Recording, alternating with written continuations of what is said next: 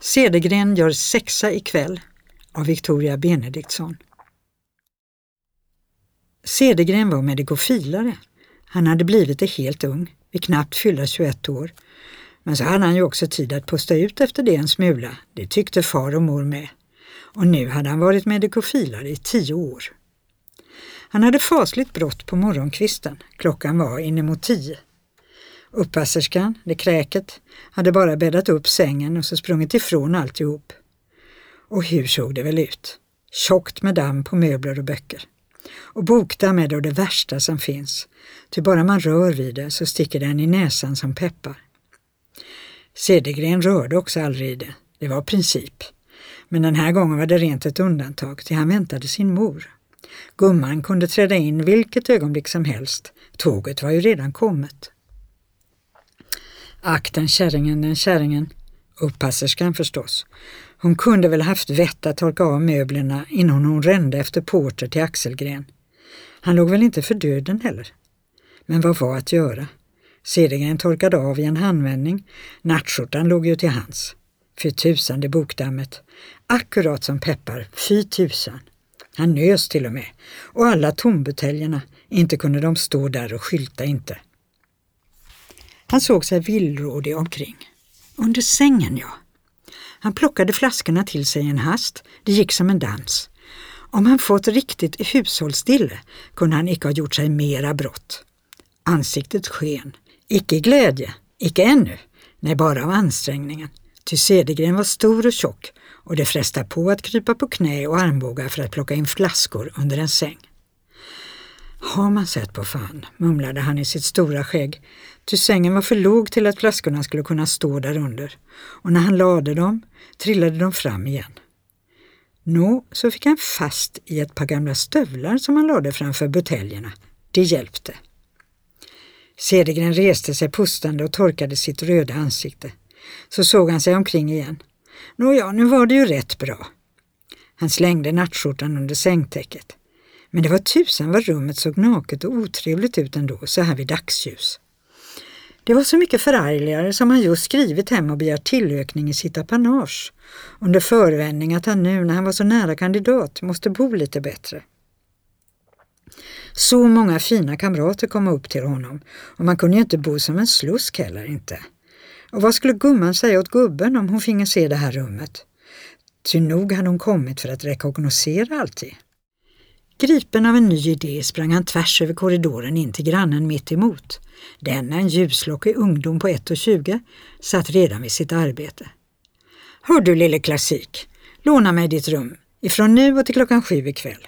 Det vill säga byt med mig, sa han brådskande i det han la sin hand på böckerna som huller om buller låg på bordet framför den yngre kamraten. Denne svarade ingenting och bara såg på honom. Du förstår att mitt ser så rasande tarvligt ut och du bor ju som en prins, tack vare dina systrar. Han såg sig omkring på alla kuddar, dukar och överkast som prydde rummet. Men ska det vara så ska det vara strax, tillade han. Jag väntar främmande. Den andra såg på honom med ett par tvivlande, uppsluppna ögon. Nå, kör i vind då, ropade han glatt och sprang upp. Men då får du hjälpa mig med allt det här bagaget.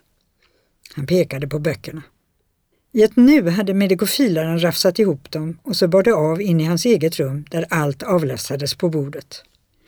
Kom ni ihåg att du inte kommer av dig och tror att du har hemma där inne förrän klockan sju ikväll, varnade den äldre. Åh, vad lugn du Falstaff, svarade kamraten skrattande. Han satt redan vid bordet och ordnade böckerna. Det var hög tid, tänkte Falstaff Cedergren, till han hörde långsamma, tunga steg i trappan. Han slog upp dörren till kamratens inbjudande lilla rum och gick så fram mot korridoren för att taga emot modern. Hon drog ett djupt andetag då hon väl kommit upp för trappan och han gick glatt emot henne. Välkommen mamma lilla, sa han och befriade henne från en del av hennes reseeffekter. Mamma får ursäkta att jag inte kom ner till tåget. Jag hade verkligen icke tid. Det gläder mig mycket mer att du sköter ditt, svarade hon pustande i det hon följde efter honom framåt gången.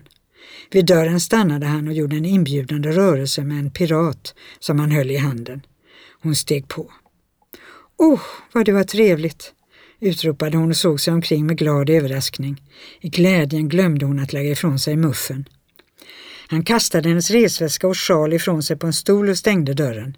Därefter tog han hennes muff och började så knäppa upp hennes gamla trådslitna vinterkappa. Ack, för all del, för all del, sa gumman, helt förlägen över så mycket artighet. Det var en liten och korpulent matrona med ett barnafromt gammalt ansikte. En av de välmenta varelser som alltid ser livet från dess bästa sida, hur mycket det än påstår motsatsen. Sonen höll verkligen av henne, på sitt vis. Han hjälpte henne att draga kappan av och det gick med mycket besvär ty den var trång i ärmarna. Mamma behövde sig en ny, sa han. Ja, kan du tänka dig, pappa vill att jag ska köpa mig en av de allra präktigaste, sade hon i det hon befriade sig från en ylleväst och en virkad sjal. Jag har fått 50 kronor av honom. Hon vände sig om och såg honom inne i ansiktet för att riktigt njuta av hans förvåning. Det var ju liberalt av gubben, svarade han leende och drog fram bordet så att hon kunde komma in i soffan. Har mamma frusit på vägen? frågade han då hon satte sig. Åh ja, nog var det kallt, svarade hon, men det gick an ändå. När jag reser hem har jag ju min nya varma kappa. Hon gladde sig som ett barn vid tanken därpå. Men kära du, var har du nu fått den här ifrån? utropade hon och såg på den virkade bordduken. Den vann jag på ett lotteri här förleden, svarade han och det märktes på hans otvungna ton att han hade övning i att dikta. Och den här fina soffkudden, den har jag fått av en flickbekant. Hon såg hastigt upp på honom. Det var min sann en präktig present. Den har varit rätt dyr och det är ett drygt arbete. Han svarade icke, utan stod tyst borta vid bordet och putsade sina naglar med en pennkniv. Men mamma kan behöva en kopp kaffe att värma sig på, utbrast han plötsligt. Jag ska springa ner till världens och be dem ställa om det. Ack tack, sa hon och såg helt erkännsam ut. När han stängt dörren efter sig kunde hon icke motstå sin lilla kvinnliga nyfikenhet. Hon reste sig och gick fram till bordet för att se på hans skrivdon och allt det där. Hon tyckte att det fanns så många nätta småsaker av det slag man aldrig hittar på att köpa själv. Och så fanns där, instucken under några tidningar, en liten portfölj med ett vackert broderi. Detta gav henne att tänka på. Hon bläddrade vidare. På insidan av ena pärmen stod i prydlig rundskrift. Du lilla Gud som hjälpt så många, hjälp även mig att Hilma fånga. Aha, nu förstod hon. Steg hördes i korridoren och hastigt kastade hon tidningarna över portföljen igen, antagande en så oskyldig min som möjligt. Så kom sonen in. De satte sig i soffan igen och började tala om hemorten. Hon satt alltjämt och väntade på hans förtroende, men det kom icke. Hon kände sig en smula besviken. Men kaffet kom, inburet av en pigstänta, vilken sonen avfärdade redan i dörren genom att själv taga emot brickan. Han satte den på bordet och började servera. Han kunde vara en präktig värd när han ville, artig och uppmärksam.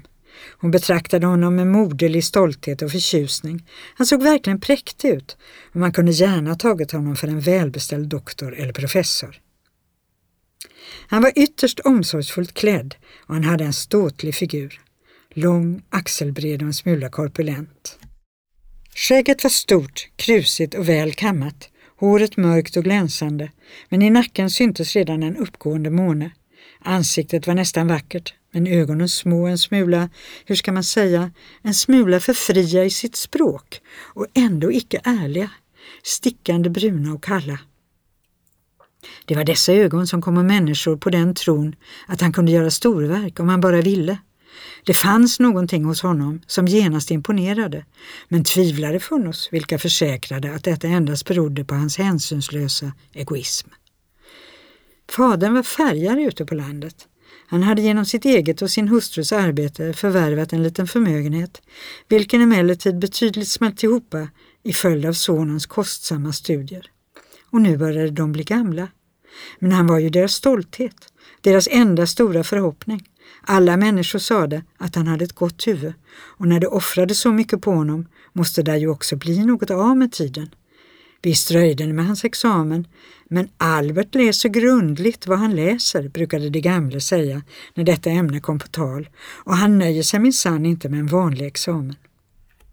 Rätt som de nu sutto där så förtroligt och smuttade på sitt kaffe kunde modern icke längre styra sin otålighet utan vågade ett litet försök. Den flickan som du fått kudden av, heter hon Hilma? frågade hon. Han såg förvånad ut. Hur kan mamma tro det? frågade han tvärt. Det såg ut som han icke tyckte om hennes fråga. Jag bara kom att tänka på det, svarade hon förläget. Men hur kunde mamma komma på något sådant? På vad grund? Ack, på ingen grund alls, svarade hon förskräckt, ty hon visste att han aldrig tålde att någon blandade sig i hans angelägenheter. Hans förbehållsamhet sårade henne, men hon vågade för ingen del göra honom flera frågor. Det föreföll henne dessutom som om hon gjort honom någon orätt genom att söka utforska hans hemlighet och hon greps av ett plågsamt begär att gottgöra. Sedan de pratat om likgiltiga ting en stund frågade hon om han icke ville gå med henne ut till staden. Hon hade några småärenden att uträtta och så skulle hon ju köpa den där kappan. Jo, det kunde han ju göra. Han gick för att hämta sin ytterrock under tiden tog gumman på sig. När sonen kom för att hämta henne klädd i den präktiga ytterrocken och svängande en elegant liten käpp i handen kunde hon ej låta bli att kasta en beundrande blick upp till honom. Vad det såg fint ut allt, ända från den blanka svarta hatten till de mjuka tvättskinshandskarna. Han såg ändå ståtlig ut, hennes gosse. Herregud, inte kan mamma gå ut i staden med den kappan, sa han plötsligt och betraktade gumman närmare. Jag ska ju köpa mig en ny, erinrade hon ängsligt och rodnade. Ja, det var det högst på tiden, svarade han. Han riktigt våndades vid tanken på att han kunde möta någon av sina kamrater i sällskap med den kappan. De gingo emellertid ut och vandrade framåt gatan, hon före på trottoaren och han efter, båda tämligen fåordiga. Jag hade annars nästan tänkt att, sade hon tveksamt och vände sig mot sonen som kom närmare för att kunna höra vad hon ville säga. Vad? sade han utan att kunna gissa sig till hennes tankegång. Här har vi ju ett kappmagasin. Hon stannade, såg på honom och sade Jag tänkte att om inte kappan vore värre än att jag kunde ha den ännu lite, så kunde du få penningarna. Du sade ju att Jo, visst ska mamma ha en ny kappa när mamma fått pengarna till det, sa han lamt. Ja, men om nu, se på den, kan jag verkligen inte ha den? Hon såg så trohjärtat och varmt upp till honom, alldeles som det vore henne en stor tjänst om han medgåve att hon kunde ha den. Nog ser den gammal ut, sa han dröjande. Men förresten är det där ju en smakfråga. Ja, men tycker du? Mamma ska göra precis som mamma själv tycker, svarade han, men han kände sig eländigt skamsen. Då ger jag dig pengarna, sa hon med ett raskt beslut och hela det gamla ansiktet lyste upp av innerlig glädje. Hon gick förbi kappmagasinet och han följde efter henne som en våt hund. Det är alldeles för mycket, mumlade han, och vad ska pappa säga? Men hon bara skrattade, friskt och hjärtegott. Hon kände sig så lycklig över att ha något att ge sin käre gosse. Kunde något vara för mycket åt honom? Bry dig inte om det min påg, sade hon glatt. Jag ska nog tala för pappa. Lita på mig. Hennes gång hade plötsligt kommit i en raskare takt. Han gick efter henne utan att tala och när hon gjorde sina små uppköp gick han utanför och väntade. Sedan gingo det ett slag kring universitetshuset.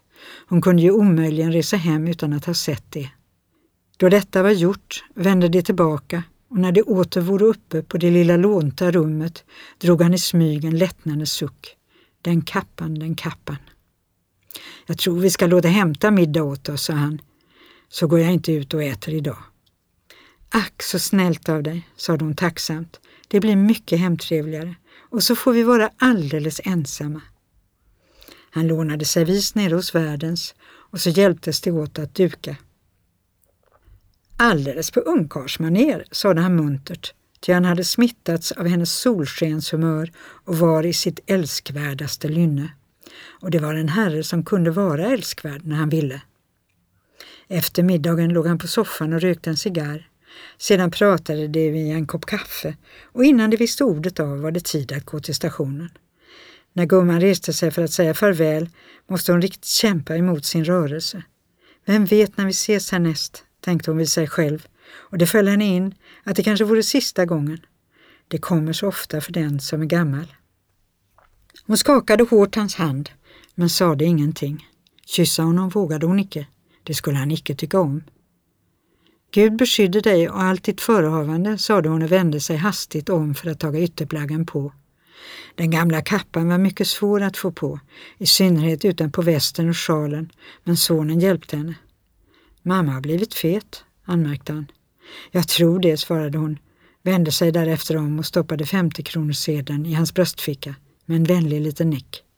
Tack mamma, tack, sade han och någonting av verklig tillgivenhet glänste till i hans ögon. Det började redan skymma starkt medan de gingo till stationen. Jag ska in och ha några cigarrer, sade han hastigt och de vände om i ett hörn. Köp biljett och sådant, jag kommer efter. Han sprang in i en cigarrbutik och i detsamma strök tre herrar förbi henne på trottoaren, pratande och skrattande helt högt. De ämnade sig synbarligen också till stationen. När gumman blivit instuvad i sin tredjeklasskupé bland korgar och knyten kom sonen springande för att söka rätt på henne. Det lyckades, ty hon satt vid dörren och höll utkik efter honom. De tryckte varandras händer, konduktören kom och märkte biljetterna och så slogs dörren igen. Hon kunde ännu se sin gosse. Han stod just under en lykta med händerna i ytterrocksfickorna och den lilla spatserkäppen stickande rakt upp mot armen. Han skakade på sig ett tag. Det var kallt och han önskade att tåget skulle gå. Och så rullade det av. Det rasslade och skakade. Ljusen flämtade i den halvskumma kupén. Gumman knäppte händerna samman i muffen och tänkte på sin käre gosse. Nu hade han en hjärtehemlighet. Nu tänkte han på eget hem och nu skulle han säkert taga sin examen. Och så bad hon till Gud för hans lycka och för den han valt, denna okända Hilma, den nybakade studentens lilla 16-åriga flamma. Men senare på kvällen stod det två studenter i järnvägshotellets korridor och drog på sina överrockar i begrepp att gå hem. Från ett angränsande rum hördes klingande av glas och ljudliga skrattsalvor. En av de unga männen lyssnade. Han kände igen en av rösterna där inne. Den tillhörde en inom studentkretsarna mycket känd urliggare och rolighetsminister. Vad står på där inne? sa han till kamraten. Jag hör att Pelle Ström är i sitt esse. Det är Cedergren som gör sexa ikväll, svarade den andre och tände sin cigarr.